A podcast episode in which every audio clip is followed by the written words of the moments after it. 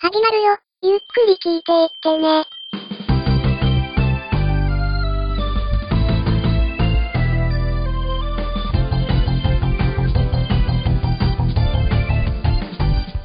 時とともに増える昼のに星屑さえどうもアニメカフェラテのショーです裏キングでございます。いつもよろしくお願いいたしますよろしくお願いいたします。さてウラキングさはい。んもうアニメカフェラテになってからすでにね10回以上やっておりますけれどもはいはい。もともとこのアニメカフェが始まった第1話覚えてますか第1話、覚えてますよ。我々がね、初めてこの共通認識のある作品を取り上げようということで、は友人帳について語って、いそうでしたねはい。もうたった9ヶ月前ですけど 随分と昔のような感じがしますねうん、うん、そうっすね。そんな夏目友人帳、まあ、ついこの間2016年の秋アニメで、えー第5期がやってましたけれどもはいはい。その第5期を終えて、そして年も変わり、さあ、じゃあまた改めて、我々の大好きな夏目友人帳について話そうじゃないかと。あらいいんですかそして、話す時に、もちろん我々2人だけじゃなく、よりはい夏目友人帳が好きな人を招いて、そして一緒に話そうじゃないかということで、今回のこの会を設けたわけですけれども。ああ、なるほど。ね、我々の友人帳に書いてある名前をね、使って呼び出しますか。あ、なるほど。あ、そうですね。そういう風に振られるとは思ってませんでした。 なるほど。じゃあ、ぜひ名、前、名前書いてあげましょう。はい、その、裏友人帳をぜひ会長していただけますか。裏友人帳っていうとなんかちょっとね、裏帳簿的な感じでちょっとなんか、ブラックな匂いがしますんで。そうでしちょたっとね。ね、今回はね、今回はちょっとここの作品はちょっと綺麗に、綺麗に綺麗にいきたいんで、 はい、わかりました。お願いしますよ、翔さんのいい声で。あ、お俺なんですね。わかりました。じゃあ、うね、あの、全くその辺の振り考えてなかったんで、どうしようかなと今思ったんです けど。まあ、あの、今回ね、ゲストをお呼びしております。もちおのゲーム大好き DX、そしてもちお的脳筋雑談のもちおさんです。裏キング名前変えてうわ、悪霊だ、悪、悪霊の方面の貴方様が裏キングかうわ名前をこれは顔面にあれですか、右ストレートで殴らなきゃいけないですか。ボクシーって入るかパターンですねこれはねそうですね。はいプスプスプスプスって湯気が出る感じですよね。はい、打ったところ。はい、すいません改めましてえっ、ともちろんのゲーム大好き DX そしてもちろん的脳筋雑談と2つのポッドキャストの方をやらさせていただいておりますもちおと申します今回はですねえっ、と夏目友人帳のお話をするということでいやいやいやいや、それだったらぜひとも。ということで、ちょっとお邪魔させていただきました。そして、えっ、と、ウラキングさんに名前を返していただこうと思っておりますので、よろしくお願いいたします。よろしくお願いよしろましす。くお願いします。ねもう、やっぱり裏友人帳でしたね。ね。ちょっとね、黒い方ですね。黒い方でしたね。いや、なんかあの、この間、あの、ウラキングダムの方に遊びに行った時に名前取られたもので、あーああ、そうですね。はい。あ。なのでちょっと今回返してもらわないと。 でないとまた私呼び出されちゃうんで。ちょっとね、ね、今、ね、この時点で書いちゃうとちょっと僕疲れちゃうん で、ね番組の最後で名前変えそうかなって。なるほど。疲れ果ててしまうね。はい。意外と裏キングさんも、たかしと同じように、 もやしだったんですね。いやー、だってあれは大変っす よ。なかなかの力使いますから、名前を返すのもね。なるほど。わかりました。じゃあちょっと番組の最後までね、あの、お付き合いいただいて、そしてそれから名を返すということで、よろしくお願いいたします。よろしくお願いいたします。わかります名前返してもらうまではちょっと私もいろいろと やっていかないとっていう感じです ね。そうですねでもこれあれですよ、あの原作知らないとちょっとこの振りが何かっていうのがわかんないんじゃないですか。そうですよ。これを改めて、ね、これから説明しようじゃないかっていうことです。はそうい。ですね、まずこれ、あのね、名前の意味と、そしてなんで返さなきゃいけないのかとか、その辺も含めてちょっと話していかないといけないですね。そうそうですね。今ですね、実は夏目友人帳の第5期の、はい。えっ、と、ホームページをちょっと今、実は見てまして、え、俺も見てます。そう、そこでこう、ちょっとこれ見ながら、まあネタバレしない程度にどう話していこうかな、みたいなことを今ちょうど考えてた感じなので、ああ、なるほど。でも、それだと、すっきり話せないというか、冒頭10分ぐらいはネタバレなしで話して、それからもうネタバレありでガンガン話していくって感じにしようかなって思ったんですよ。ああ、本当ですか。でも、せっかく逆にこう、興味を持った人がこう、入れるような形にできたらもっといいかななんて思って。あー、なるほどうん。うんうんじゃあ、全くネタバレなしでいきますか。一応ね、自分はそのつもりで、はいで、この第5期だけじゃなくて、はい1期から4期までの友人帳の魅力とかも含めて、まあ、夏目友人帳そのものの良さみたいな感じのところも含めて、こう、話していくといいのかななんて、なるほどちょ。っと思ったりしまたあまあんまであ、そすうよ、でね。すね。はいはいはい。第5期って結構ほら、あの、夏目だけの話じゃないじゃないですか。そうですね。そうそうね。はい。ね、こういろいろこう夏目をなんていうのかなこう夏目委員長のこう世界観がこう広がった話が結構多いんではい。もうだからそうなってくると、この5期だけうんぬんじゃなくてこれはもう友人帳そのものうんについてこうもうちょっとこう話こう広めに行った方がいいのかななんていうふうにはちょっと思ってたんですよね。なるほど。まあそうじゃないと、ね、5期だけだとちょっともう、他見てない人にはちょっとあれかもしれないですうんそうそうそうそう。でも絶対ね見てもらいたいんで その友人帳にけ少ど。こしでれもはねこう、見てほしいですよね。ね、そう、だから少しでもこう興味をね、こう持っていただけるように、こうちょっとなんかこう、話、こううまく盛り上がればいいかなと思って、別にネタバレしなくても、夏目友人帳のこう、いい部分はいっぱい話できると思うんで、そうですね。そうですね。だからその辺も含めて、ちょっとそんな感じでいこうかなとは思ってます。で、了ち解ょうどホームページがね、またいい感じでできてるんで、あ、そうなんですか。ええデザイン綺麗です。本当にあの、まとめ方もき、他の作品と違って綺麗ですよね。綺麗にまとまっててね、これがまた、しかもちゃんと第1期からうん5期まで全部ちゃんと、入ってるんですよエピソード見れるんですよ。 5期までやれるぐらいですから、もうもうね、テレ東の愛がふんだんに詰まってますよね。あいつまっ夏てます目ね友人の愛。うんうん。なので、ちょっとそういう、なんか、そういう、なんていうのかな、ホームページのところとかも含めて、いろいろこう、話できればいいかな、みたいな。ああ、いいですね。その夏目ワールドはいろいろこう、いろんなところから入れるよ、みたいな感じで、うんうん少しでもこっちに、ね、興味を持ってもらってっていうところで話できたらなとは思ってます。了解しました。まずそもそもにして、じゃあ、夏目友人帳というアニメ、どんなアニメなのかということかうらん少し話をしていきます。はいはいはい。もともと漫画原作の作品になりますけれども。そうですね。あの、月刊ララーで連載中ですそうですね。そうですね。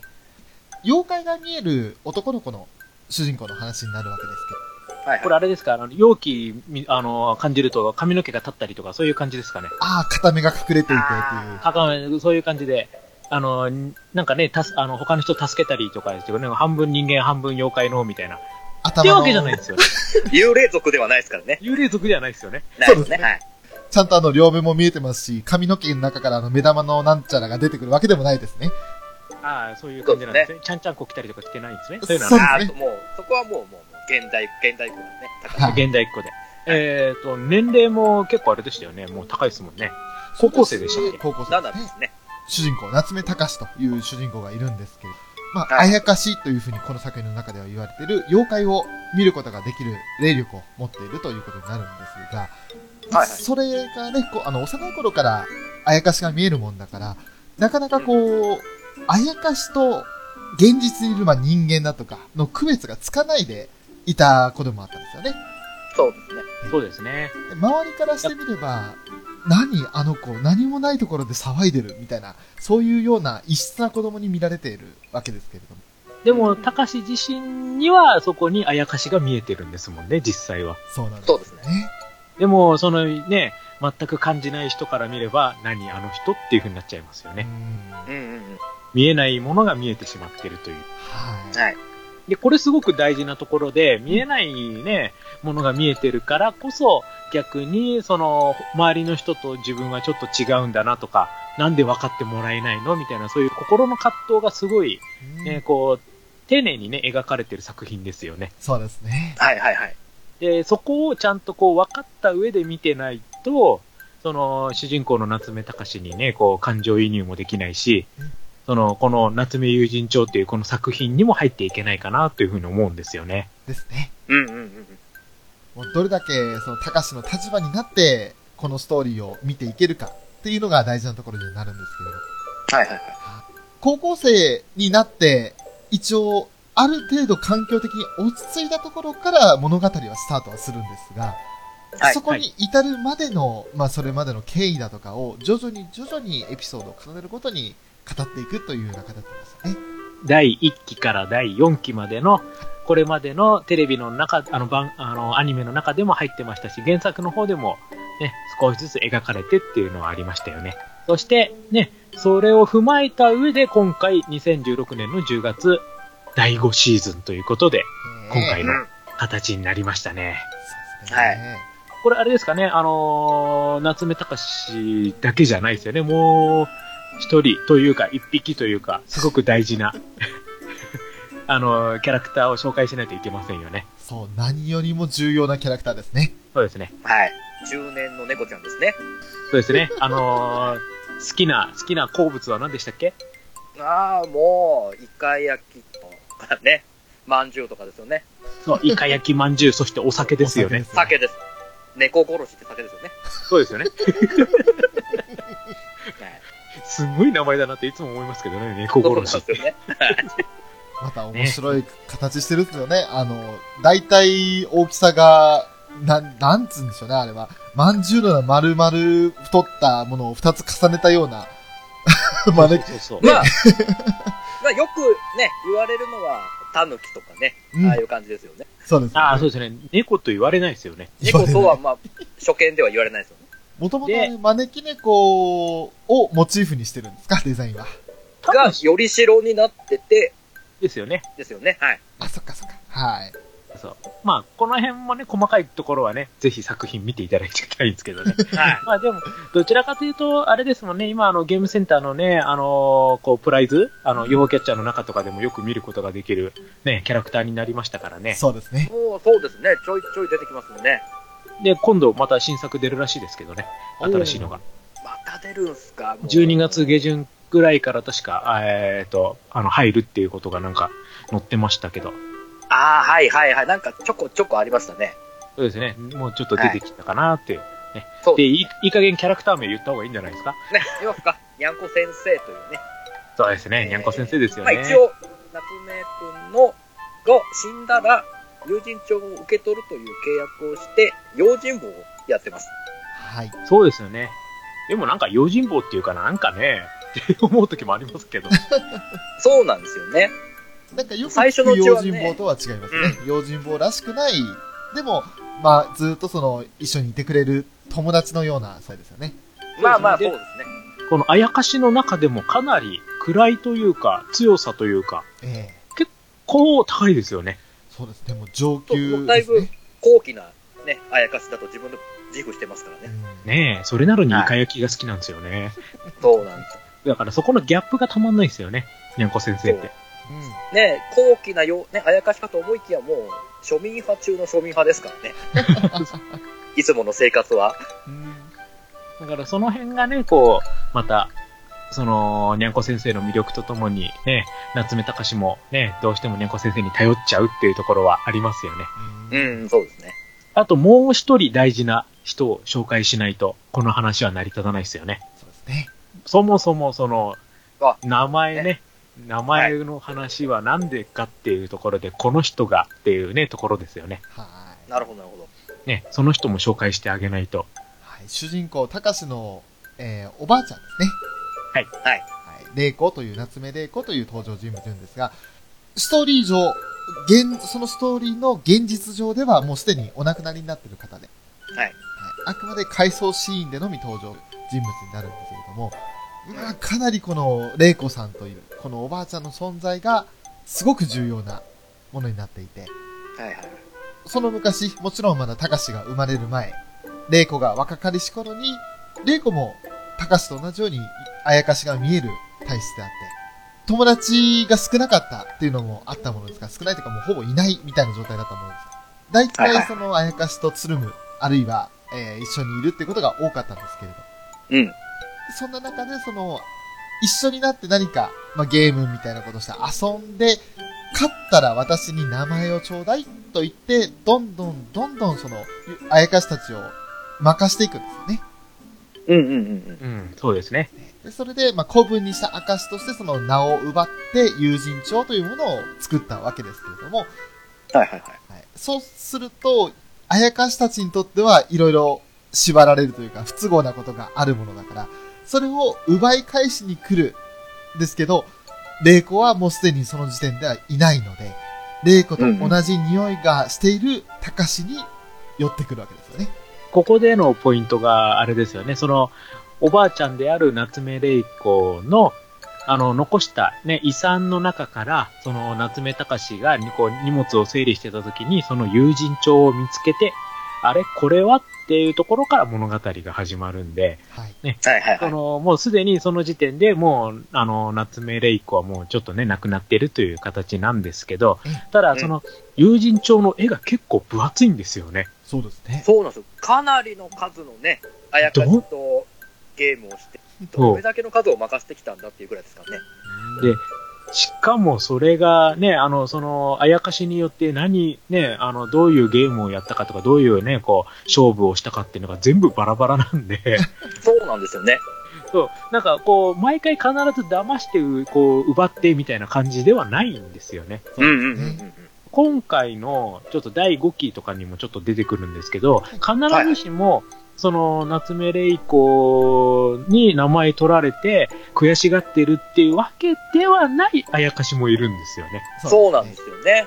それがまたね、こう、すごく、この夏目玲子っていうのはどんな人物でどういうふうに考えて、で、どんな風にその高校生時代を過ごしてたのかっていう、こうね、こっち受け手の方にいろいろこう想像させながら、なおかつ、この同じ状況をまた歩んでる今度夏目隆が夏目玲子の全く正反対、名前を返していくといううんそれをね、あの、やることによって、その夏目玲子がね、あの、歩んでた道、それをこう自分で体験しながら、どんな人だったんだろうなって、で自分はどうしていくのがいいんだろうなって、そこをすごく、こう味わいながら、こうね、アニメを見ていただけると、いろいろ泣けてくるんですよね。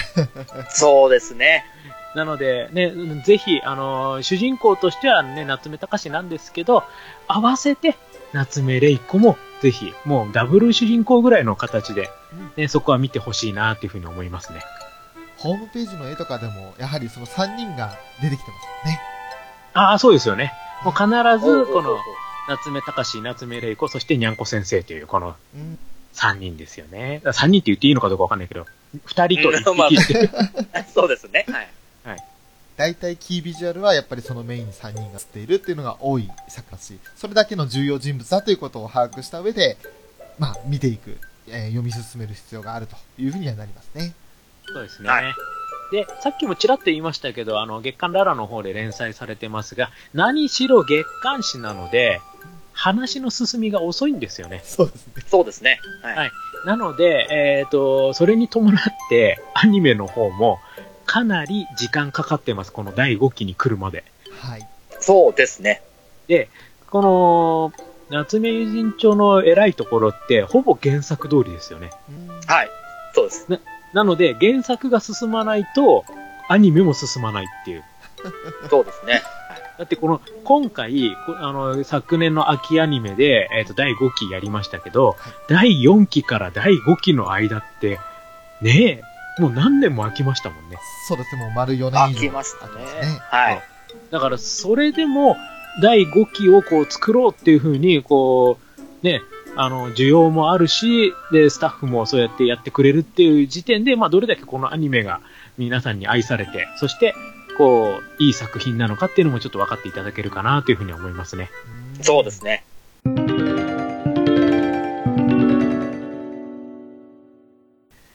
と、まあ、簡単にちょっと作品の話をしたところで、で、今回の第5期の実際の全11話、はいお気に入りの話とか、はい。その辺をちょっと、3人で、ちょっと、この回が良かった、みたいなのをちょっとピックアップしましょうか。そうしましょうか。しますか。お気に入り回。もう、これこそ、もう第5期の中のナンバーワンを、ちょっと皆さん発表していただくような形でちょっと行きましょうか。いきますか。じゃあ、あの、私まだ名前取られてるんで、ちょっと私の方からじゃあ行かせていただき ます。ああ、もうぜひぜひ。お願いします。はい。でね、結構ね、迷ったんですけど、はいはい。はい。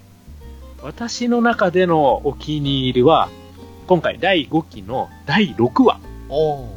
あおとなしの谷という。はい。あー、いいっすね。これがね、私お気に入りですね。いやほー、いっいかむりかぶったフクロウみたいな妖怪ですね。そうです、そうです、そうです、そうです。ねこれなんですよ。え。で、あー、いいとこっすね。なぜこれかっていうと、さっきの夏目玲子の話がうん。はいはいはいはいはいはい。ポイントなんですよ。はい。あの、ね夏目玲子が、えっ、と、今回この第6話で出てくるフクロウの顔をした、その、あやかしと、ね、ちょっと、あの、ゲームをして、それで名前をっていう形なんですけど、はい。実は、それは、その妖怪にとってはっていうね、話なんですよね。必ずしも負けて取られたみたいな話じゃないんですよ。そうなんですよ。うんで、あのー私、ほら、夏目玲子をぜひって言ったじゃないですか。はいはいはいこの回なんですよ。だからこそ。はい。あー、わかりますよ。わかります。そうなんですよよ。このね、あの、フクロウの、ね、あやかしが、あの、夏目隆史を夏目玲子とちょっと勘違いして、ちょっと連れ去ったりとかっていろいろあるんですけど、はいはいはいはい。でも、なぜ、あの、そのあやかしが、その夏目玲子を求めてるかっていうのが、他の妖怪、あやかしとはちょっと違うっていうね、ところうんうんうん。その、夏目玲子は実は、あの、その、ただ、こう、いろんな奪っ、名前を奪ってて、こう、ね、こう自分本位のみたいな感じでやってたんじゃないっていうところをね、その、夏目玲子のその、いろんな思いが詰まった回が、この第5期の第6話だと私は思うんですよ。はい。そうですね。5期で言えばやっぱりそこが一番ね、霊子つながりの話ですからね。そうなんですよ。うんうんうん。だから、自分このね、回をね、プッシュしたいがためにさっきすいません、あの、キャラクターのふりしたぐらいなんで。うわだって出ないと、ただ、この話って言っても、え、そ何その、レイコって誰っていう話になっちゃうんで。そうですーねそう。ですね。だからしっかりちょっとキャラ紹介とかをして、それでって、この第6話ぜひね、私の一押しとさせていただきます。なるほど。いやでー、いいいいっすね。ね、で、さらに、この回で、夏目隆が、ちょっとあのね、言葉を取られちゃうんですよね。そうですね。そう喉をやられて声が出なくなってしまってっていうところで、その、声が出ない中での、その、ね、この他の、ね、その、袋っぽいこのあやかしとのやりとりとかも、その辺もね、ちょっとね、こう、お笑い要素とかもあって、あー、あそこ良かったですね。あれ面白かったですね。そうだから、そのね、すごいギャップがね、またね、いろんな意味でこう、夏目の魅力がすごい入ってるなって思ったんですよね。あー、わかりますわかります。なので、ちょっと私一押しは、ちょっとこの回を、はい、ちょっと第6話を、ちょっとプッシュさせていただきます。良すぎる、いい。これ、ね、いいと思います。なんかね、すごい女性っぽい感じの話ですね。すごくあー、ね、ですね。はいはいはいはい。すごい艶やかなね、この話の展開といいね、もうね見た後にね、ちょっとほろっときちゃう。いやー、あ感じのです話はね、なんだかけど、あったかくなりますよね。あったかくなりますね。なりますね。わかります。あの、終わり方もすごい綺麗な終わり方してますんで、見たあー後そうにですね。ね。そうはいなんかね、こう、たかだかね、そうこう、30分のアニメなんですけど、すごい満足感もあったし、すごいなんかこの、テレビシリーズというよりもなんか OVA ぐらいの、すごいいい話でございました、私は。僕ね、まああそこだとやっぱ何よりね、いちごの練乳かけがすごい食べたかったです。食あべてましたよね。ー、あー食べてましたね。食べたくなりますね。確かに。たかしくんが、あのね、声が出なくなっていうことでね、こう、藤原夫妻もね、風邪が長引いてってことで心配して、そうそう。ね、最初はね、首にネギを巻いたりとかしてね、うんやったんですけども、ね、まあ、なかなか良くなかったね、いちごの練乳かけをね、あ食べさせたりとかして。そうそう、これ少しでも栄養つけなきゃとかね、やってて。そうなんです、そうなんです。優しいんですよね、藤原夫妻もまた。もうね、ここはね、僕ももう夏目会ね、アニメカフェでやった時からずーっと言ってますから。ずーっと語ってます。もうもうもうもう、憧れのお母さんナンバーワンですから、東子さんは。ねえ。はいで、また、ちょっと話しちゃいますけど、夏目隆は、ね、その、藤原夫妻に、こう、こう、なんていうんですか、居候、居候になるんですか引き取ってもらったっていう形でしたっけ引き取ってもらった方で一応引き取ってもらったんですね。はい。引き取ってなんですよね。でも、そうですね、はい。あれでも名前は、そういう、あれですね、夏目のままなんですね。そうですね。うんうんうんですね一応藤原には変えなくてっていうことなんうですんね。。養子縁組してとかそういうわけではなくてね。なくてっていう、まあ、んあの、結局、その、いろんなところで何この、夏目隆って子はなんか、こ変な子ね、怖い子ね、つってもう、あの、もう親戚中同士で押し付け合いしちゃって、その、うん行く場所なくなってた隆史君を最後にこう、引き取ったのが藤原夫妻ですから、そうです、そうです。ね。だからそれだけでもう、かなり、その優しさがもう出てるんですけど、優しさと同時に、本当にこう、あの、気持ちが入ってないと引き取るなんてできないですよね。できないです、できないです。はい。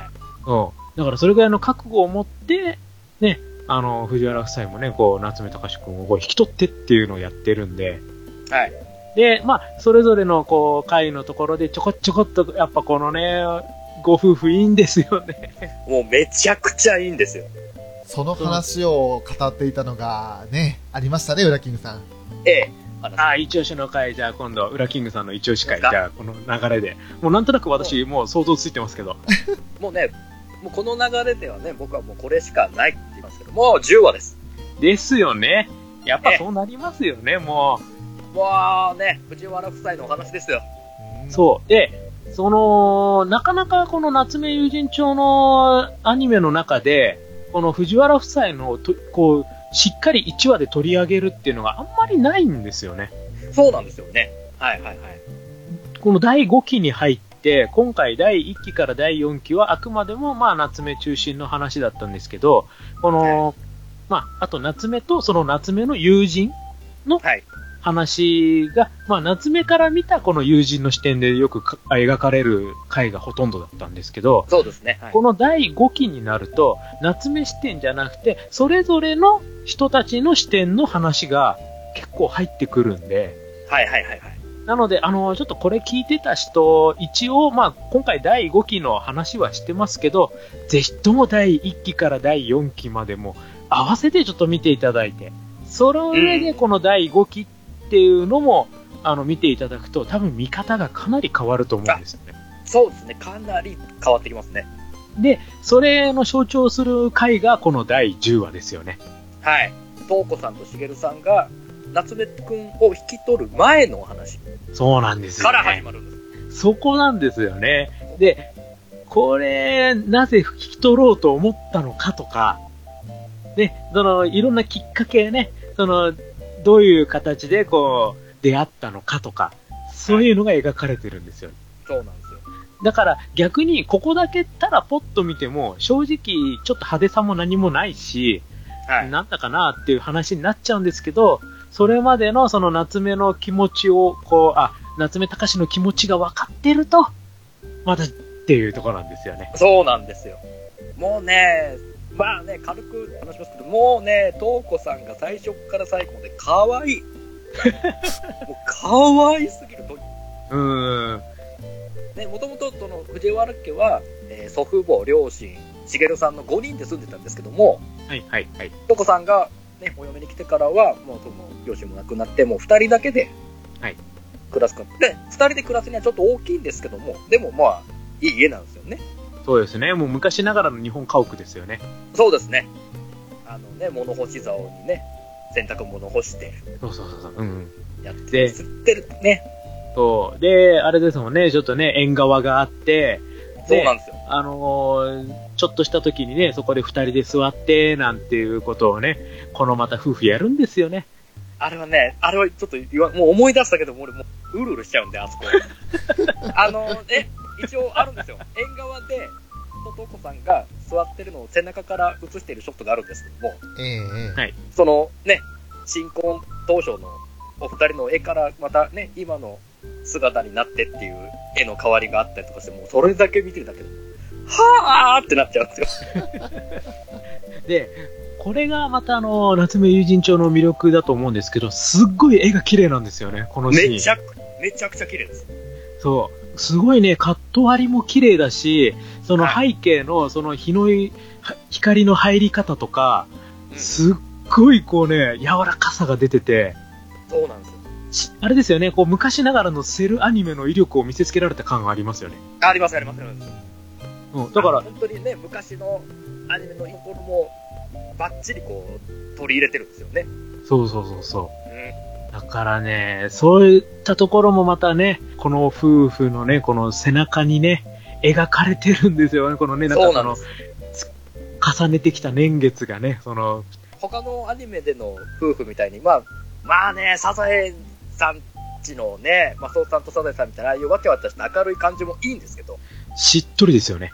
もう、もうだって、ね、いずーっと今になっても、ずーっと二人のことでさん付けで呼ぶんですよ。しげるさんはとうこさんのことをとうこさんって呼んで、そうとそううそこうさんそはう。しげるさんのことをしげるさんって、さん付けでいつまでも呼んでるんです。だから恋人同士なんですよね、二人は。そうもうそっからの延長戦でずーっと続いてるんですよね。うん。で、その、正直な話、この回って、そんなに喋ってないじゃないですか。他の、アニメとかに比べると結構静かなシーンとかも多いんですけど、はい。でも、それで成り立っちゃうぐらい、この二人のその描き方、そのちょっとしたこの何何気ない仕草とか、ちょっと目線を上げた瞬間とか、それだけでもうこれもう何を言うかっていうのがもうわかるっていう。あと、あれですよね、あの、動物のカラスがこの回はポイントですよね、あと。そうですね。これはね、カラスが本当に重要なそう。で役を、そ占めのて、ね。うん。で、そのカラスを、こう、それぞれの人物がね、こう、あ、カラスだ、みたいな感じで、何気なく、こうね、目線を上げたりとかするんですけど、やっぱり、その、夏目隆が、あの、カラスの羽とかチラって見た時の描き方っていうのはもう、特に、あーんっていう感じなんですけど、うんうんうん。トーコさんが見た時のそのね、目の感じとかが、ふっていう、この、優しい感じあ。ーあー、わかる。あそう。だからこの辺なんか本当に描き方一つですよね。ーそうですね。はいはいはい。うん。だからそこがねっていうところで、はい。ぜひこの回いいですよね。これがね、それで、ナレーションがトーコタンなんですよ。トーコタンなんですよ。コタンなんですよ。コタンなんでトーコタン。ああ、すすよ。終始ナレーションが、この輪に関しては終始トーコさんがナレーションをつけるんで、うんうんうん。もうそれがもうね、効果的すぎて効果的すぎて。だから、あれですうよね、わこのー、ってうん。この夏目友人帳がどれだけ好きかで、多分この回の評価って変わると思いますね。そうですね。何気ないってこれを見ただけだったら、あんまり入ってこない話だと思います。そうですね、これはね、ちょっとね、僕はもう行き過ぎてるんで、藤原さん大好きっていうのが、自覚してます。あのーね、最初、あのーしげるさんがお仕事行くときに、玄関で、とこさんが今日、今日何食べたいって話するじゃん。ええ。ああ、そうです。はいはい。で、最初、何でもいい、いや、何でもいいが一番困るっていうそうそうそう話から、どそううそうでそうすか肉お肉魚うん、魚かなってしげるさんこうやって、んじゃあ、ムニエル塩焼き何どれっていうね、うーんって言いながら、こう仕事に行ってくるっていう。うんうん、そうそうそうそう。でも、そう、ね、トロトークさんが、もう、しげるさんったらって言いながらも、こうやって、ニコニコしながらね、行ってらっしゃいって言って、そこでちょうど傘立てに傘が2本入ってる映画なんですよね。うんこうんうれんそうでも、これも覚えておいていただくと、あの、この話の最後で最後また、同じ傘立てが、の絵が出るんで、それをまた見ていただくと、うんうんうん。いい演出されてます。いいですね。されてます。されてますね。いいですね。だから、なんていうのかな、その、すごい空気感とかもいいし、あの、ちょうどいい距離感なんです、つかず離れずなんですよ。うん。あの、縁側座ってる時にもう一人分ちょっと気持ち空いてるんですよね、スペースが。そうです、そうです、そうです。あの、べっとり寄り添ってるわけじゃないんですよ。そこに、なんでその、穴を開けて座ってるのかも考えていただけると、あそのね、藤原夫妻の、本当にこの、本当にもう、俺ね、波のグラフで言えばもう本当に、そんなね、浮き沈みは一切ないんですよ。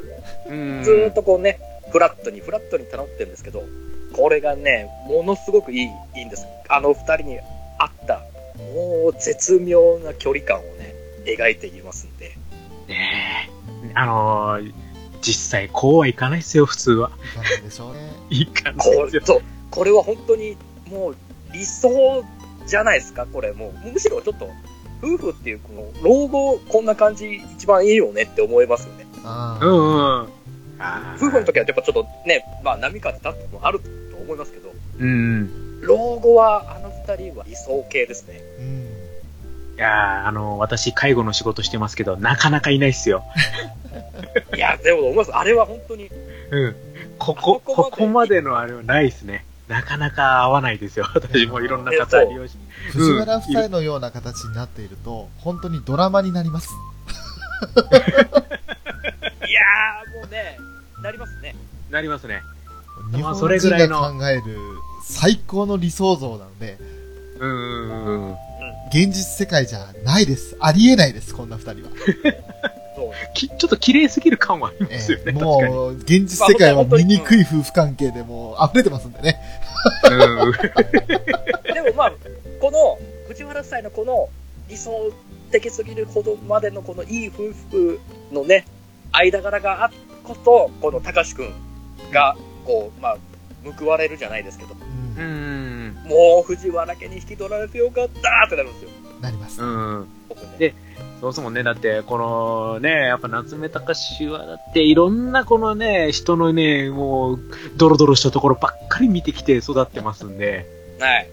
だって、子供時代にそんなね、もう、誰が引き取るかなんて押し付け合いなんてされてて、そういうの自分は何もできずに、ただもう流れに任されるまま、で、行った先ではまたいじめられみたいなね、それの繰り返しですからね、もう、人間の負のところばっかり見て、大きくなってきてますから、そうだからそういっった意味では、こう、かなりね、あの、歪んだ青春時代を送ってきて、ようやくですよね。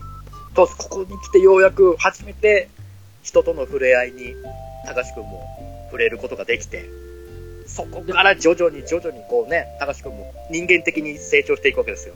そうですね。で、だからこそ、その、あやかしとの、その、自分がいろいろ、ああだこうだやってるのに、その、藤原夫妻には絶対巻き込みたくないっていう強い思いもあって、はいはいはいはい。で、それがあるからこその、また行動とかも結構、その、まあ、この第5期に限らず、その、様々な回で出てくるんですよね。だから、それだけやっぱり、はいそう、あの、夏目隆史君も藤原夫妻にはすごく感謝してるし、うん。だから、でも、なんかこう、ちょっとまだ甘えきれないところもあったりして、まあそうですよね。ちょっとぎこちないところもありますよね。まだそのね、夏高志くんがまたそういうね、人との優しさに対してどう向き合っているかがまだ完全には捉えきれてないんで、うんやっぱ戸惑っちゃうんですよね。やっぱりその初めてのことになって、高志くんからしたら。うん。でも、それをまたこのね、包み込んでいく、この東子さんの優しさですよね。優しいし、もうね、しげるさんが、しげるさんもそれこそ言葉数は少ないんですけど、あの、いいところでこう、要所い要い所こで、とをはい言うんですよ。そう。的確なところでいいことを言ってくれるんですよね。そうそうそうそう。で、それもまたなんかこうね、強い口調とかじゃなくて、優しいんですよね、言い方が。そうなんです。そうなんです。ボソッとなんですけど、それがスッとこう、ね、だからそれも多分こう、ね、あのーこの、な、夏目隆史くんがそういういろんなね、ところでこうね、嫌な感じで来てるからこそ、うん。普通にね、ただ強い口調で言っても、まあ入っていかないだろうっていうところも、そういうのもなんかこう、いろいろ考えて、ね、ね、藤原夫妻、言葉選んでね、こううん、高志くんに接してるっていう感じもして、んうんうんだからそういうのもなんか、いいんですよね。うん。いいんですよね。もう、ちょっとね。で、まあまあ、話、ね、10話の話、後半、もうずるいなって思ったのは、うん。やっぱ一応、この、たかしくんを知っとる話の一連の流れとしては、これがね、今回言った10話が一番最初なんで、うん後々につながる、だよねうんたかしくんに会いに行く話、うん。もう4期の昔の絵をそのまま使ってきてくれたりとか、使ってまあすれ、あれ、憎いですよね、あれね。もあのう、もとうこさんが一人でね、行って、うマンション行ったらね、たかしくん、こう、マンションから飛び出して走ってきて、う、うん。んと思いながらも、あれがもしかしてたかしくんかって思ってね、で、とうこさん。も後をついていって、そこでね、あなたが夏目たかしくんって言って、もね。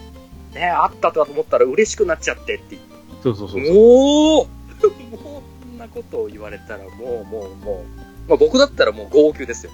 うん。その時点で。えって、でも、あの、実際のね、たかしくんはあれでしたけどね。そうですね、まあね、高橋君からしたら全くね、見ず知らずの人だったんでね、そのパ時は。ーンみたいな感じでしたけそどう。でも、あれもだから逆に4期見てないと、そうなんですよ。ここのね、その5期ね、だからもう、ね、えっ、と、4年ぐらい経ってて、まさかここでまたっていうのも、まあ、本当に、このスタッフは、みたいなところはちょっとありますけどあら、改めてこうやってね、思い出させてくれるっていうところがね、もう、もう、もう、もうです。そうだからこそ、これちょっとまた4期とか他のも見たくなるなっていう、なります、なります。なりますね。もうね、もうちょっと10番はちょっともう、僕の中ではもう、あの、 ダメだな、泣いちゃうんすよね。 ダメなんですよ。あの、もうね、その優しさがにじみ出てるんで、藤原夫妻の。もう、裏キングさんかと直思っ撃会ですね。もうね、ちょっと、あんまり逆に多く言ってちょっとね、もう、半減ちゃうんで、もう、あ、見てほしいんだなこれ。いやこのね、多くを語れないがゆえに、すごく感情論的になってるウラキングさんを見たら、今までアニメカフェを聞いてくれた人は、ああ、ウラキングさんらしくねえなって思うと思うんですよ。うんうん。これはね、これはね、僕がね、口で説明するよりね、見てね、実際見てほしいんですよ。でもう感じてほしいんですよ。僕のこの言わんとしていることを。あのね、他のね、ラブライブとかだと、ね、翔さんがね、断るごとに号泣するシーンが多々あって、僕はね、爆笑に次ぐ大爆笑でやってますけど、これ、これは逆になるんですよね、夏目友人これ帳はにね関しては。ウラ逆キにンもうグさんが泣くと。僕が多分間違いなく先行して泣いちゃいますね。でもね、そこで俺は爆笑しないんですよ。俺もわかるんで、その話が。そうジーンって、二人、二人揃ってジーンとしてるで。これはね、そうなんですよ。ね、まあ、いつかね、これはなあ、どうかな、同時視聴してる回を、また ね、ラブライブの時みたいに、流せないな、これは泣いちゃうからな。っていう、だからこそ私が逆にこう一人、ああ、うんうん、そうなんですよ。ってこれで、うなつもうとそれいうは形になそれるだんけど、でね。こん今回ちょっとね、申し訳僕も本当に、この感情が抑えきれない部分が多々あるんで、まあ、だからこそ、ね、まあ、はいあのーまあ、ピックアップで、まあ、あえて一、一つ選ぶならっていうことでね、ちょっと。まあ、だって全部いいんですもん。 ぶっちゃあけ。の、今回ね、正直5期の中でもね、もう11話全ありましたけど、うん。半分以上泣いてますから、7話、8話ぐらい泣いてますから、そうですね。いやだって、話としては外れがないんで、ないです、ないです、ないです。そう。ね。だから、まあ、あえてちょっとあ一つっていう形にはしたんですけど、はいじゃあ今度、翔さん、翔さん。はい、い行いきましょうですね。どれまあ、あの、個人的には一番って考えてるのは7話ですね。 ?7 話。遠い祭り火という、あの、田沼の親はい戚が、ははいいはい民宿経営していて、それの手伝いに友達と行くシーンですけれど。はい。うん。あ、これもいいなここもいいっすよ。はい。ここもいいな本当は2話と迷ったんですけど、2話は、あの、個人的に推しの声優さんが出てたぐらいしか強いイメージがないので、やっぱりこのいやエピソードとしては、7話かなと。でもい2話も、2話も悪くないっすよ。や、2話も、うん2話が多分一番最初に泣いたやつですからね。まあまあ、それはね、 1話で、ああ、久しぶりの夏目やーと思って感動し、泣くまでいかないけど、ああ、夏目や始まったーっていう嬉しさでいっぱいになって、2話で泣いて、で、その後5話ぐらいでも泣いて、で、この7話がもっと泣いてですよ。いや、いい、いいな、7もわかりますよ。わかります。これもわかります。ん。いいですよ。 1話ですでにね、あの、タルマという存在がどれだけ高志にとって大きいのかっていうことは、1話の時点でもう、あの、俺の話聞いてくれるかって言って、夕焼けの中でね、話をしてるシーンもありましたけれども、うんうんんうこのタルマという友達は、唯一、その、タカシがあやかしを見ることができるという、得意な体質だということを理解してる人なんですよね。で、んうん。で、この田沼は、はっきりじゃないけど、一応、ちょっと感じることができるんですよね。そうなんでそうす。ですね。見えはしないんですけど、感じることができる。っていうことですね。この、なんていうのか、あのーね、夏目と田沼の、その、あやかしに対する感じ方の違いが、また、田沼から見て、夏目の方がなんかそういう風にもっとはっきり見えたりとかしてるのが、羨ましくもあり、逆に、それをこう気にかけてくれるっていうところもあって。で、夏目は夏目で逆に田沼がそうやって少しでもこの自分に近い部分があるっていうところで親近感があってっていう、その微妙なこの、なんていうんですかね、その、性能差から来る、その、あやかしに対する思いの違いとか、うんうん。ね、それぞれの、その、相手をどういう視点でこう見てるかっていうところがある中での今回のこの話ですよね。そうなんですうん。いや、本当に、さっき、藤原夫妻はもちろん高志にとってすごく重要なね、周りの人ですけれど。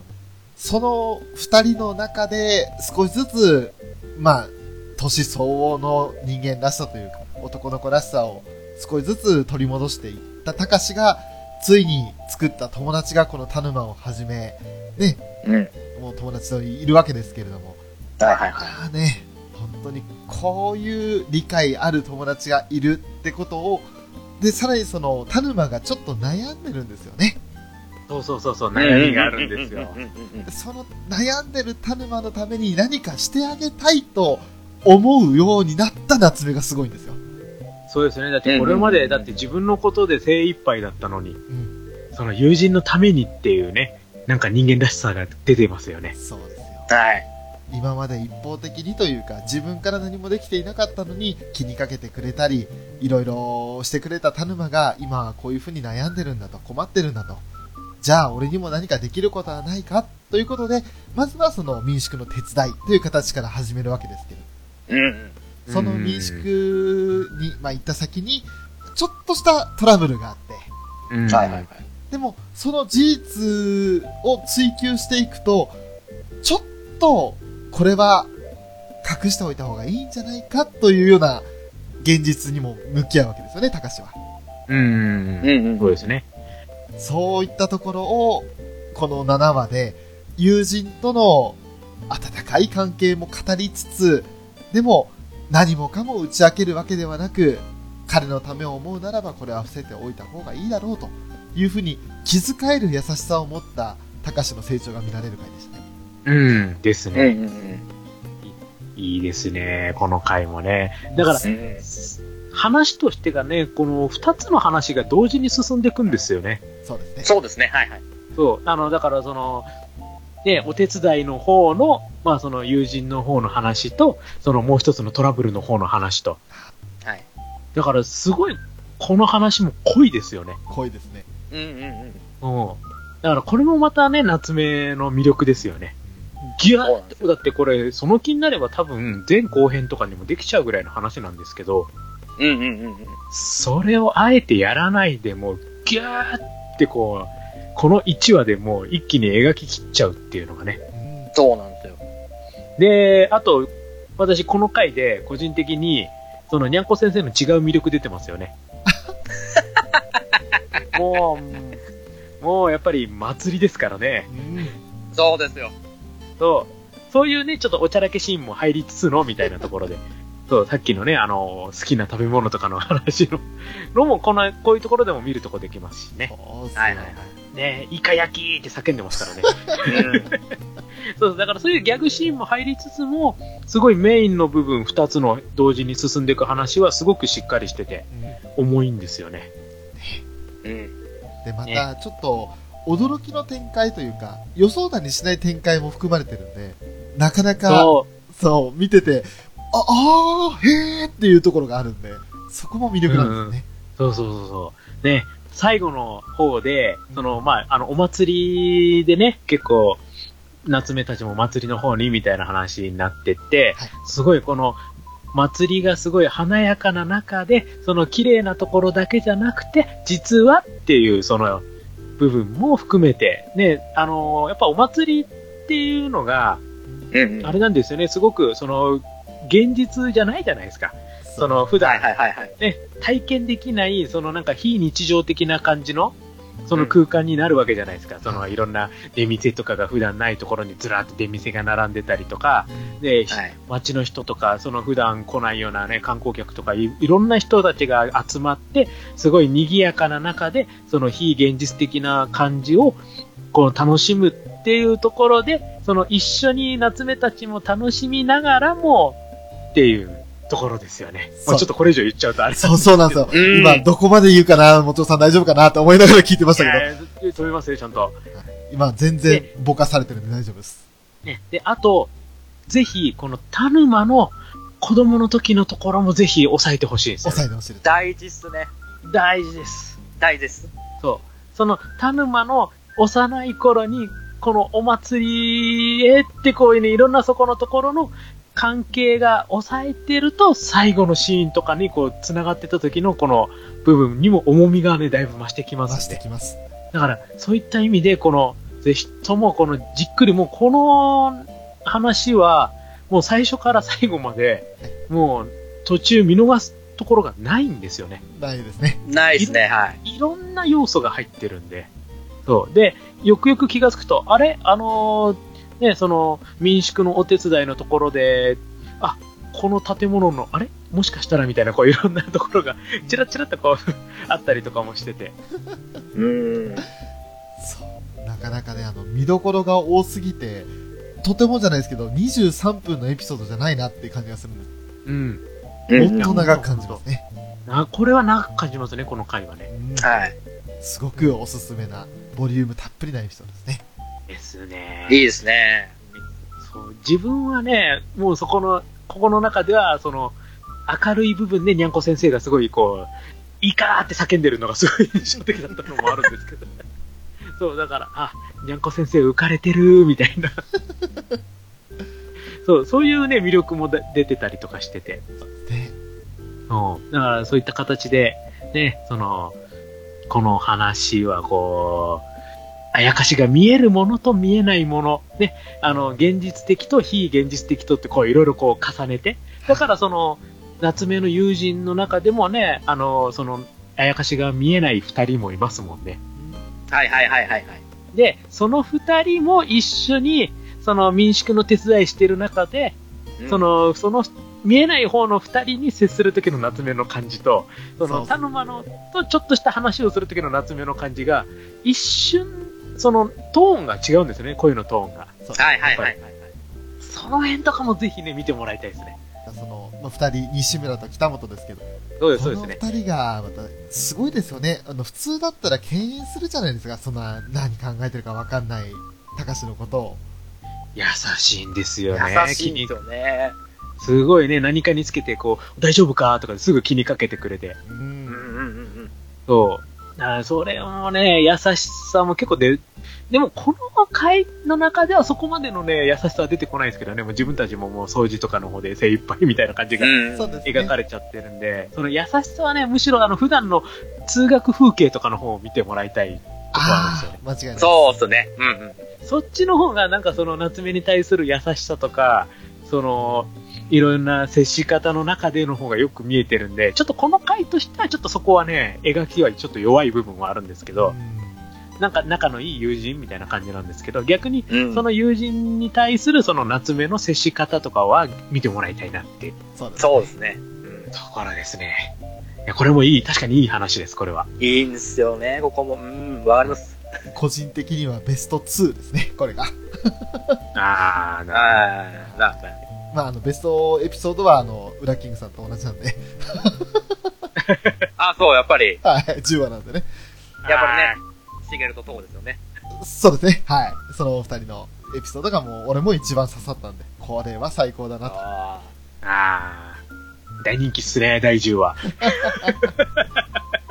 いや、多分、ね、僕らも、まあ、今、ね、年齢的にそっちの年代に近いと思うんですよ。シゲルさん、トモさんのね。うんだから、余計っていうのもあると思ああのー本当に確かに描く理想が詰まってる回でしたからね。う。。うんん。でもね、正直な話ね、自分、自分の嫁さんとはここまでじゃないなって思ったりもするんですけどね。もう、あれはもう本当に、もう、完全なもう、みんなの理想を形にしたお二人ですから、シゲルさん、トモさんは。ですよね。あれを実際にやろうとしたら、いや、やろうとしてできるもんじゃないですよ。うんうん。ですね。うん本当に。まあ、たまらんっちゃたまらんすけどね。ね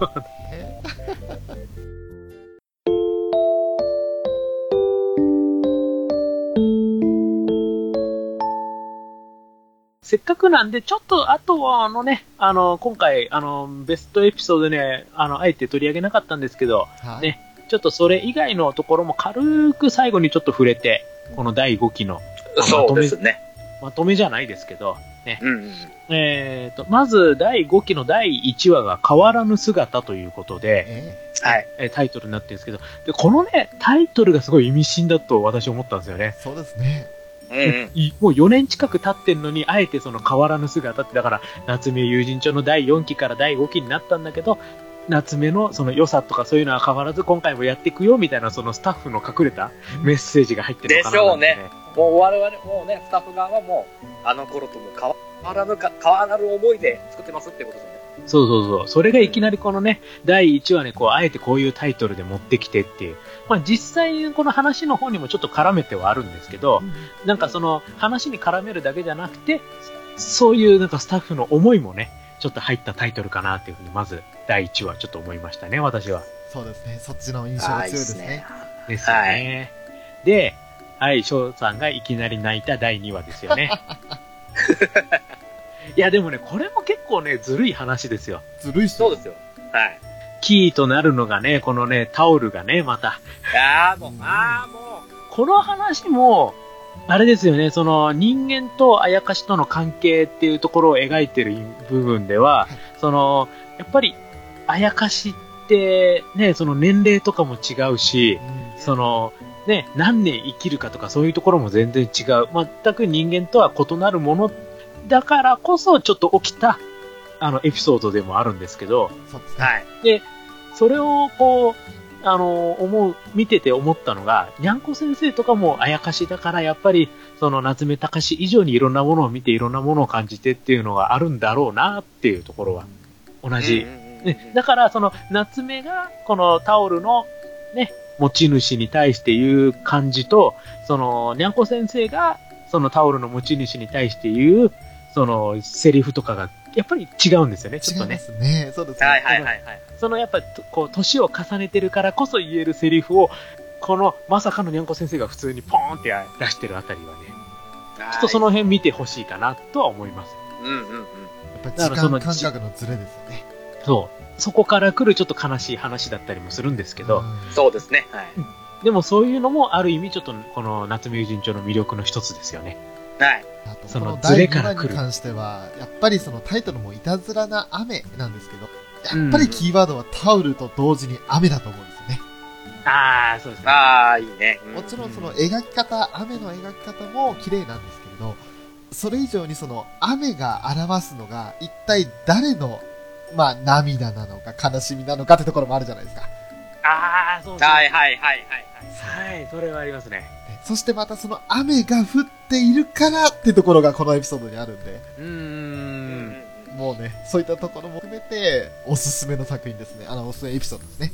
うん。うん。で、あとあれですよね、あの、その、天気という意味では結構雨上がりとか、そうなんそでういったところも含めてね、そうそう見なんでてすねほしいですね。す。うん。水たまりに雲間から差し込む光がキラキラと光るんですよ。もう最高に綺麗ですから。そうそうそうそうそう。ああ、いい、いいね。うん、確かにこれもね、いいエピソードですね、これもねいい。ですよ。うん。で、今度第3話が、あ、そうか、第3話でこの話だったんだ。そうこれはあの、ちょっと3と4が繋がりますね。あそうですねはいはいはいはいはい、あれか。あのーこれ珍しいですよね。基本的に1話完結の話が多いんですけど、うんこの3話、4話っていうのはちょっと繋がったエピソードに、そうですね、ね。ちょっとなりますね。はい。で、これはね、うーん、正直自分の中では、うーんっていう感じではあるんですけぶどっち、ゃけ俺もあんまり刺さなかったです。刺さなかったですね、これはは。いまあまあまあまあ、ほね、他の和と比べるとちょっとウィッグはなっちゃいますけど、でもまあ、これも重要っちゃ重要ですから。そうですそうね。そうそ物うそう語が進む上では重要な話なんですけれど、なんか、やっぱり俺らの選ぶ基準って感動指数じゃないですか。ちょっと足りないですね、感動指数がね。感動はほぼないです、これは。それはしょうがないですよ。しょうがないでおすね。話の性質性質上問題なんで。うん。で、そう、あとこの原作の方もそうなんですけど、まだね、この3話、4話に関しての話、それ以降の話が原作の方も続いてるんで、はいはいはい。だからまだ描ききれてないんですよね。そうですね。なので、ちょっとそれは、あの、まあ、その原作の方がどう、この形がね、最終的に話がまとまるのかっていうのはちょっと、全部その見極めてからでないと、この話の評価はでできないかなって思うんですよね。そう思います。ね、ちょっとね、不完全燃焼な部分ですからね。ですうよんね。ななので、まあ、ちょっとこれは今後に交互期待っていう、もしかしたらだから、その今後に後になってう、ん評価がちょっと上がってくるかもしれない。あ、あの時のが、になるかもしれないんで、そうそだういうキー、はいはい。そう、そういうキーの話だとは思います。はい。それに対しての第5話ですよ。これね、これはまた、あれですね、あの、ちょっと過去回を見てないとっていう。そう。もうね、先ほど登場した、ね、あの、西村とか、北本とか、あの辺の登場人物とはまた違う、えー、高志の同級生で、まあ、友達ですね。はいはいはい。女の子、滝徹という女の子がいるんですけれど、そうそうそうその子が絡んでくるエピソード。ね、これはもう、あのータイトルがね、結んではいけないっていうところなんではい。はい。もう、もう、これは、意味深ですよね。意味深 ですね。もう、もう、もうね。そう。なので、これは、そう、あの、ぜひね、この第5期じゃなくても、これは過去回、過去の4期とか3期とかそっちの方からちゃんと見ていくとっていうところはあります ね。そうですね。はいまあでもね、まあでもこれ、意外と胸キュン話じゃないですか。ちょっとね、そうそうそうそこう。れでもそ、の、胸キュンなんですけど、ちょっとそまだ夏目の方が、その、って、ああ、言えない。ああ、ダメだそうなんだダメだ言うあ言っちゃうと、言っちゃうとっていうところ。でもこれはね、ちょっとね、また別の方向からのいい話っていうか、うん。なかなかで今までなかったパターンかな、夏目の中ではっていう。そうですね、なんか、ある意味夏目らしくないんですけど、でもまあちょっとありかなとは思いますね。そうですね。はい。ちなみに、あの、滝が登場したのが、あの、2期の第7話が一番最初だと思うんですけれど、あはいい。はいはいはい。あの時のタイトルも、呼んではならぬっていう、なぜか否定的な言葉なんですよね。おっと、うん今回も結んではいけない。ではいけない。何かこう、他の作品って変わらぬ姿とか、名詞で終わるじゃないですか。うんうんうん。それに対してなんかこう、呼びかけるような、そのタイトルになってるっていうのは、これ何か関係性があるというか、むしろ過去回をリスペクトしたスタッフの心遣いなのかなと。ああ、それはありますね、これですね。滝のお話ではこう、こういう、まあ呼びかけ的なタイトルにしたいっていうのはあるんでしょうあるかもしれこれなはいですね。誰が呼びかけてるかっていうところですよね。そうなんですよああ、そうですよ。そうです。そうそういったところも気にするとちょっとまた、まあ、過去回のエピソードを含めて、ずっとこう、滝という存在が一体どういう子なのかっていうのをずっと追ってきてたら、この5話は刺さりますね。ああ、刺さりうんまうすんね。うんうんで、ちょっとこれ、あの、全然関係ない話なんですけど、はい今、あの、ホームページの方見てるんですけど、はいこれ、このにゃんこ先生ずるいっすよね。 ずるいですよね。頭にカニ缶乗っけて。かこれあー、これ、これずるいわ。これずるいです。あの、缶切りしかも持ってんすよ、右手に。よりによって、その、第5話の、そのね、し、いろんなシーンをこうちょ、4つシーン載ってる中で、なんでその4つのうちの1つがこの、よりによってカニカンみたいな。いや、 もう、もうこれだけで見る価値ありますよね。これ、これずるいなぁと思う。おい、夏目、缶切りでこれ開けてくれのシーンですよね。そうそうそうそう。もう、にゃんこ先生が、もう、危機としても、これこれっていう感じで来るシーンですもんね。で、それに対して、その上のところのね、カットがね、逆にもう、にゃんこ先生が全くやる気なーしの。まあもうある程度、実はこの時にゃんこ先生はもう、この先が分かってたっていうところのシーンでもありますしね。そうそうそう そうそう。うんうんうんうん。だから、そのなんかす、この、このホームページちょっとずるいわ、こ れ。ずるいですね。これはずるいです。これはずるいっていう。ね、だから、いや、ほんとね、愛されてますよ、もうスタッフに、夏目友人帳は。うんうん。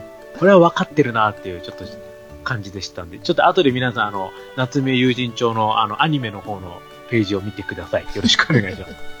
で、えっ、と、第6話はもう私さっき、もう散々、いい、あの、話しましたんで、そう、そのね、もちろんその6話と私の7話の間ですね。これちょっとあの、OVA 差し込まれてましたね。あ、そうでした、あの、特別編だ。はい。うんうんうんうん。まあこれはもう、既存のエピソードなんですけど、はいはい。ここでまさか差し込んでくるとは思いませんでしたね。ちょっと意外でしたね、これ。まあうんうんうん変な話ですけど、時間稼ぎというか、ちょっと作画とかに間に合わなくてこれを差し込んだっていうところは印象強いんですけど。ですね、ちょっとね。まあでも、これはこれでちょっと、一つ、OVA として見る分には、まあまあまあ、にゃんこ先生災難だったなっていうところはあります。そうそう。まあまあまあ、そうですね。でもまあ、ねそれでも、あのーねなんだかんで言ってね、あのー付き合っちゃうにゃんこにゃんこ先生もにゃんこ先生だっていうとそころうでなん。ですよ。うんうん。あの、この辺ももうにゃんこ先生の魅力全開の、前回ですね。はい全開ですね。そして8話ですか。 8話ですね。今度は、これがね、ちょっとね、あのーまた、さっきの4、5とあれなんですよねあ3、4か。と繋がる3、4の、あのー前の話になってくるんですよね。そうなんですよ。ああ、そうっすね。はいはいそうそう。これね、3話、4話やって、あえてここで8話をも、これを持ってきてるのはう、んこれはまた、ちょっと、なかなかっていうね。こそこののだから回に関しては、たかしが主人公じゃないんですよね。そうなんそうですよ。ね名取さんなんですよね。うんしかも、その名取さんの若い頃の話ですもんねそ。う、もう若い頃からイケメンじゃねえかってね。そう。 ちょっと、ちょっとずるいなって感じです けど。うん。そう。だから、これを、またこの回も、あれですよね、その、それまで第1期から第4期で夏目がどういうふうにこう、こっちのね、あやかしとのね、関わりをっていうところで、あの、中で、じゃあ実はってよ、その、悩んでるのは、夏目だけじゃないんだよっていうのが垣間見れる回。うんそうでしたね。で、そのまたあやかしに対する見方うんその、接し方、考え方も人それぞれであり、同じその見えるっていう能力がある中でもこれだけ違うんだよっていううんそうですね。のがまた、こうなんていうのかな、夏目ワールドをこう説明する回ではあるんですけどね。そうです。うんうんうん。なので、ちょっとね、この部分は、その話云々よりも、その世界観とかをちょっと楽しんでるための、ちょっと保管そうです会ねみたいな。うんうんうんで、またあれですよね。その、あえてなんでこの話ここで持ってきてるんだろうっていうのはすごく思います、正直自分として。そうですね。確かにそうですね。なんかね、スマートじゃないんですよね、話。あの、なん組み、あの、その、なんていうのかな、この第5シーズンの組み立て方としてはなんかここ異質なんで、そうですね。実は、あの、もうこの8話が放送される前に、あの、6期の放送が決まりましたってニュースが流れたんですよ。うーん。あもしかしたらですけど、それが決まったからこそ6期につなげるために、ちょっと無理やりここに差し込んできたかあー。ってことは、あれですかね、この OVA が入ってるのも、その調整ですかね、その、かもしれ6な期い。行くか行かないかの。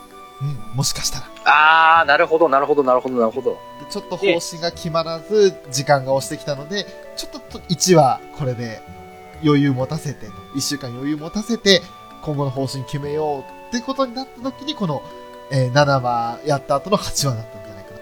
で、多分この7話の時は、もうこれ7話もこれだけですっごい作り込まれてるんで、多分これはもうその、ね、あの、第6期云々は関係なくすすでに作られてた話だとは思うんですけうど、ね。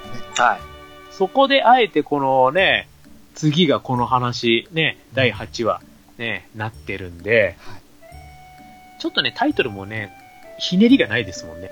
歪みなき世界。い。うんうんうんまんまなんですよね、この話知ってるからあれなんですけど。うんうん。まあまあ、そうですね。だからそこがなんか、いろいろあるんですかね、その6期のところのなんか、話の部分。前振りな感じはしますよね。うん。で、えっ、と、第9話が、これも、ああ、今日はもういいですね。えー、9話式を行く、これもいい話なんだよなこいやこで出てくる。ー、しいたけいいっすよね。しいたけいいっすよ。 しいたけ超いいっすよね。めちゃめちゃ可愛いんですよ、しいたけが。もうねしいたけ妖怪、これ、名前ってないですもんね。えっ、ことの、あきました。ミカサでした。ミカサとかそんな感じのあれですよね。あ、そうでしたっけ名前忘れちゃったな、だって。なんか、しいたけ、しいたけ。そうそう、最初のね、しいたけが印象にて、ううんんそうですね確。かありましたね、名前は。はい。これがね、あれですよね。最後がまた泣けるんですよね。もうね、そ前半はもう仕方ない。あの、ちょっとうんざりしちゃうかなってぐらいの、なんか展開なんですけれど。なんかあの後もう、半が全てすごいですね。ぐーってきますね。なんかだって前半もなんかコテコテのなんかもう関西系のなんかこうコント番組見てるみたいなそういう感じですからね。 正直うんざりしましたね、そ個人的には。こテコテですからね。 もうう。うん。でも違うんですよ。もうすべては最後、ラスト3分です。そのためですよね。なんですかね、もうね、もうね、なんですか、うわ、言いたい。うわ、言いたい。言いたい。ていうか、でも、もうこの、この回もずるい。そうです。わかります。あその最後ずるいっていう。最後ずるいです。はい。なんか俺そう、あの、初心を忘れるなっていう感じも訴えられた感じがして、例えばその普段仕事してたりだとか、何か趣味に没頭してるだとか、そういうのもいろんなことに共通すると思うんですけど、うん。なんかこう、一番最初に自分がその道を選んだ時の気持ちを忘れるなっていうことを訴えられてるような気がして、すごくなんかこう、あー、なーるっほてどなりまねし。たね。いい、刺さりますね。でも、ねえ。なんも、もうね、これわかりま言えないんですわ。まあね、このね、もう、ピュアなんですよね、ピュアもそうなんですよ。う。もう、コートしか言えないな、もう。そうなんですよ。これ も、これも見て、見て。 このこ回れもも見見て。ていただこれもね、すごくいいです。それぞれのベストエピソードには上がらないけど、でもベスト5には入る作品ですね。エピソードねあ、もう、もう、もう、もう、もう。まあもう全然ありますね。もう、もう入るんですよね、これは。いい話ですね、これもね。これもまた、あの、前編後編にしないで、あえてこう、ギュッと入ってるあたりがうん最高ですね。そうですね。うんうんこれもいい話でございます。で、その後に、その、ね、第10話が来ますからそう、ね。ラッキーさんが熱くなった自分があって。あもうこだれからもうこれ以上はもう言わないです。うんもったいないんで。だからもうこ、こういった意味ではなんかこの、やっぱりこの8話っていうのが異質だなっていう。そうですね。そうですね。やっぱなんか、いや、でもまあ、どうなんすかね。一応ね、名取さんとかも、ない、あの輪がないともう、あんま出ないじゃないですか。3、4話以降。あああ、まあね。出なくっなっちゃうんでっていうのもあると思うよ。でもそれ言ったらただ単に出番作りのための回ってますますなんか怪しい雰囲気になっちゃう。だからこれは、あそこに関しては本当に、うんもう5期だけの話だけど、長い目で見てのそうそうそう。話にって感じなんで、うん。あの、ね、的場といい、名取といい。うんですね。っていうお話なんで。一応名取さんの出番とかは3、4話であるんですよね。うん。まあ、まあ、ちょっと箸休め的な感じになっちゃうかなっていう感じの。めちゃくちでもゃそのもう自宅広いじゃんっていう、自宅マンション比例じゃんって いう。そうそうそうそうそうそう そう。あんなところで一人でね、生活感のかけらもないところで住んでんだ、みたいなね。そして、えっ、と、最終話です最ね。初はですね、11話。はい。もうタイトルが、すげえ期待持たされたんですけどね。うん。あら、儚き者へ。うんうん。でもこれが一体、誰から誰に対して語りかけてる言葉なのかなって思った時に、出てくんのがお前らかーいっていうのがあってありましたよね。で、ここ、まあまあまあここはもう、あの、ね、1期から4期でも、最終話は大体、ここいうつしら。た勢揃いじゃないですか。もうもうね、必ずの。 いや、でもだから、これはある意味、もうお約束ですよね。あの、ワンピースで強敵と戦った後に、宴だーってやるようなもんですよ。ああ、そうです、そうです。そもううそうそうそうそうそんなもんですよ。いいっすよ。これもこれで。そう。で、だからこそ、なんかその、なんていうんですかね、この11話で、まあ、とりあえず、まあ、第5期は終わるけど、まあ、ここでしか出てこないあやかしたちが結構たくさんいるんで、そうですね。うちら次出せよ、みたいな感じの部分もちょっとするんですよまあね。ねちょ忘れないでね、的な感じの意味での。そうそうそうそうう。ん。そう。なんかもう全員集合的なとこになるのは、この11話か、その、差し込まれた特別エピソード。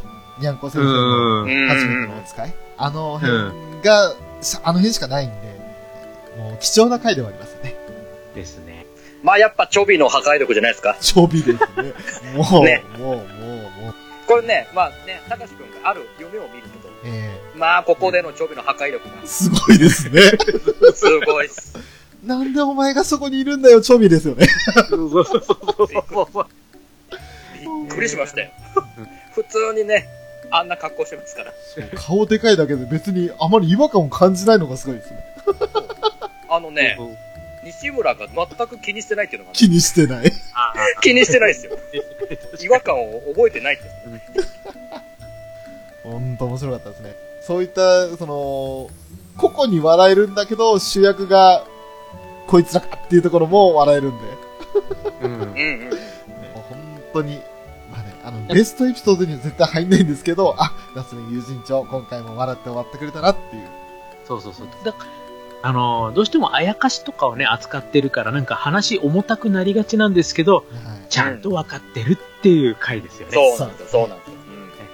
なので、ね、こう、11話ですけど、ね、全部で、ね、見応えどれも、で、で、順番もある程度、ね、最初から順番に見てもらえば、もう十分満足していただけるといううん流れでございますね。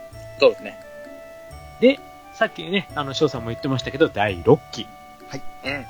来ましたね。まだ正式決定というか、あの、放送日とかは決まってはいないんですけど、6期を作りますということは決まりました。そうですね。え2017年の、はい。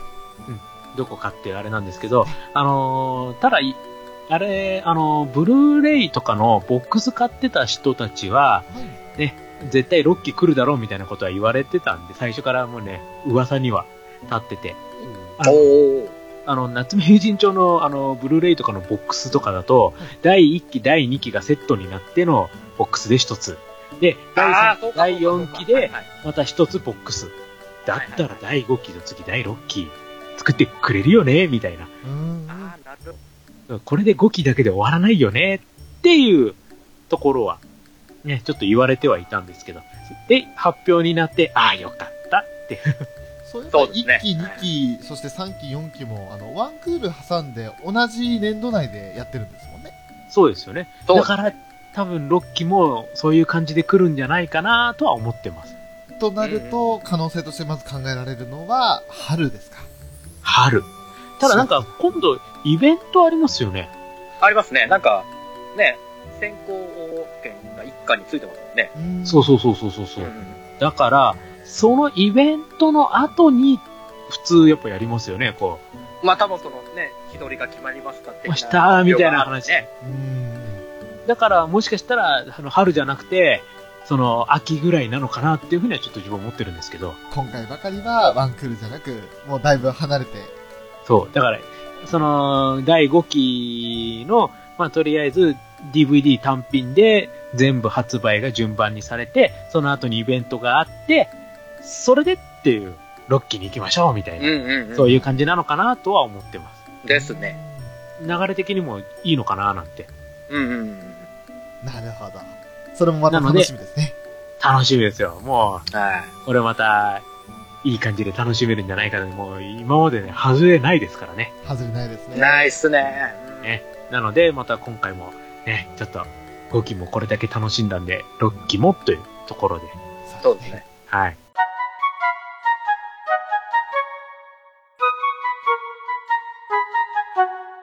で、あの、いつ名前返してくれるんですかああ、そろそろ返しますか。もうね。そうそですろそねろ返してもらいたいなーなんて。そうですね。またね。どうですかこれ、あの、音入るんですかあーそれはちょっといろいろ、ポッドキャストはね、あの、禁止事項があるんで難しいですね。この、あのでも手をパッ、手をパチンと合わせる音ええ入るんですかあの、セルフでお願いします。ちょっと待ってくださいよ。難しいんですよ、それ。やるのにも。てか、いや、あれ、いや、もしかしたら、あの、なんか、もう一つ私、なんか、あの、言われてる仕事があるから、それ終わってからじゃないと返してくんないのかなとか、ちょっと思ったりもして。ああちょっとね、ここで一回ね、僕も名前を返して、あの、もちおさんとの思い出を見たいんで、 思い出の記憶をね、その思い出の記憶を見るというのが次のエピソードになりますかね。うわー、振りですやん。ああ、もう。次のもう2本立ての振り決定で すやん。やがらさん、名前返しますよ。ありがとうございます。ありがとうございます。名を返そう。受け取ってくれ。あーあー、疲れた。これ、あの、わからん人が聞いてたら何してんねん、ウラキングさんって感じですよね。あのー、ぜひとも作品を見てください。はーい。そうすると初めてわかります。あの、1話見ればわかるんで。そうですね。今あの、なんか黒いね、ちょっと線状、線のようになった文字が、ふわーっとす浮いてるんで。 言ってますね。そしてあの、もちおさんの額に向かって、ふわーって入ってたんちょでっ。と、あ貼り付きましたね。ねスッと入ってきましたね。入ってきましたんで。今、いもやちおさんの額には、もちって書かれてます から。やだな、そんな名前だったの。で、その筋肉マンの肉じゃねえんだからってね。いやいやいやわかんないですよ。もしかしたら DX って書いてあるかもしれないですからね。それは強そう。う。 横文字ですか。横文字かもしれ友ない人から。帳っ友人帳の中で初めて横文字が。ていうね、そういう。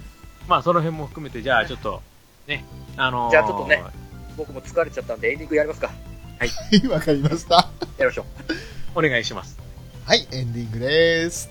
う。はい。さあ、今回もですね、えーな、アニメカフェの第1回に続く、今回は第5期の夏目友人帳ということで、もちろんさんをお迎えして話させていただきましたけれども、まずはもちろんさん、いかがでしたか今回話してみて。ぜひ見てください。それが全てうでわ す。ーそうですそうです本当はね、もう多分ね、もうあのー私だけじゃなくて、もう翔さんも裏キングさんもね、もう言いたくてしょうがないんですけど、そうっすようんでも、でも、あの、そこ、あえてちょっと言わずに、ちょっと今回、もうだってそれでももう1時間以上はい。話できるぐらい、もうそれぐらいもうね、あの、3人とももう、この作品はいいっていうふうに思ってます。で、あと合わせて、えっ、と、もともとこのアニメ、最初に見たのは私じゃなくて、自分の場合は私の娘が、小学生の娘がこれ見て、こういう面白いのがあるんだなっていうので、何見てんのっていうふうに自分も見て、そのままハマったっていう、そういう作品でもあるので、あのおーすごい、あの、なんていうんですか、こう、あやかし者なんですけど、別に絵は本当あの、なんか、なんていうんですか、こう、暗かったり、おどろおどろしいぐるおどろしいとうんうんうか、んそういうのではないので、はい。そこだけはちょっと、あのーなんていうか、勘違いしないでいただいて、その、結構人情ものの部分はすごくあるので、はいはい。ねぜひともそういったところも含めて、ぜひ見てもらいたいなと思います。今日はどうもありがとうございました。はい、ありがとうございます。ありがとうございます。ウラキングさんも今回は珍しく熱が入った感じで語っていただきましたけれども、ね、はいはいはい。まあもう本当にあの、ラブライブ界での俺を見てるような感じがしまあのね、これをね、作品に関してはちょっとね、僕もあまりおふざけができない。す。うん。もうちょっとね、真摯に向き合ってお話ししたい作品なんで、はいこれもうね、僕の中での今の人生でのナンバーワン泣きアニメなん で、ちょっとね、こればっかちょっと大切にしたいっていうのが多々あるんで、うん。いや、そのお気持ちまあはね痛いほど伝わってきましたよ。そうなんですよ。あのね、最後もうね、にゃんこ先生と一緒にね、チーズタラ食べたかったなっていうこと ですよ。うまそうだったなーって思って。いやうー、ん猫殺しの一生瓶持っていけばいいんですよ。 ねえ。た、しかもあれ、田沼が用意してますから。いいんかい、高校生が用意して、つって。そう今回そう高校生が選ぶチョイスじゃねえなと思ったんですけど、僕、これだけ言うのあんまないんですけど、もう騙されたと思って見てます。まずはここまでですね、夏目友人紹介をお送りしました。アニメカフェラテのショート。しげるさん、今度、水族館に行けませんロブラッキングと。あ、ずるい、そういう。 はい、すいません、もちおでお送りしました。なんだよ、肝心なところ名前噛むんじゃない よ。さようならああ、もうごめんなさい。ともさんごめんなさい。いで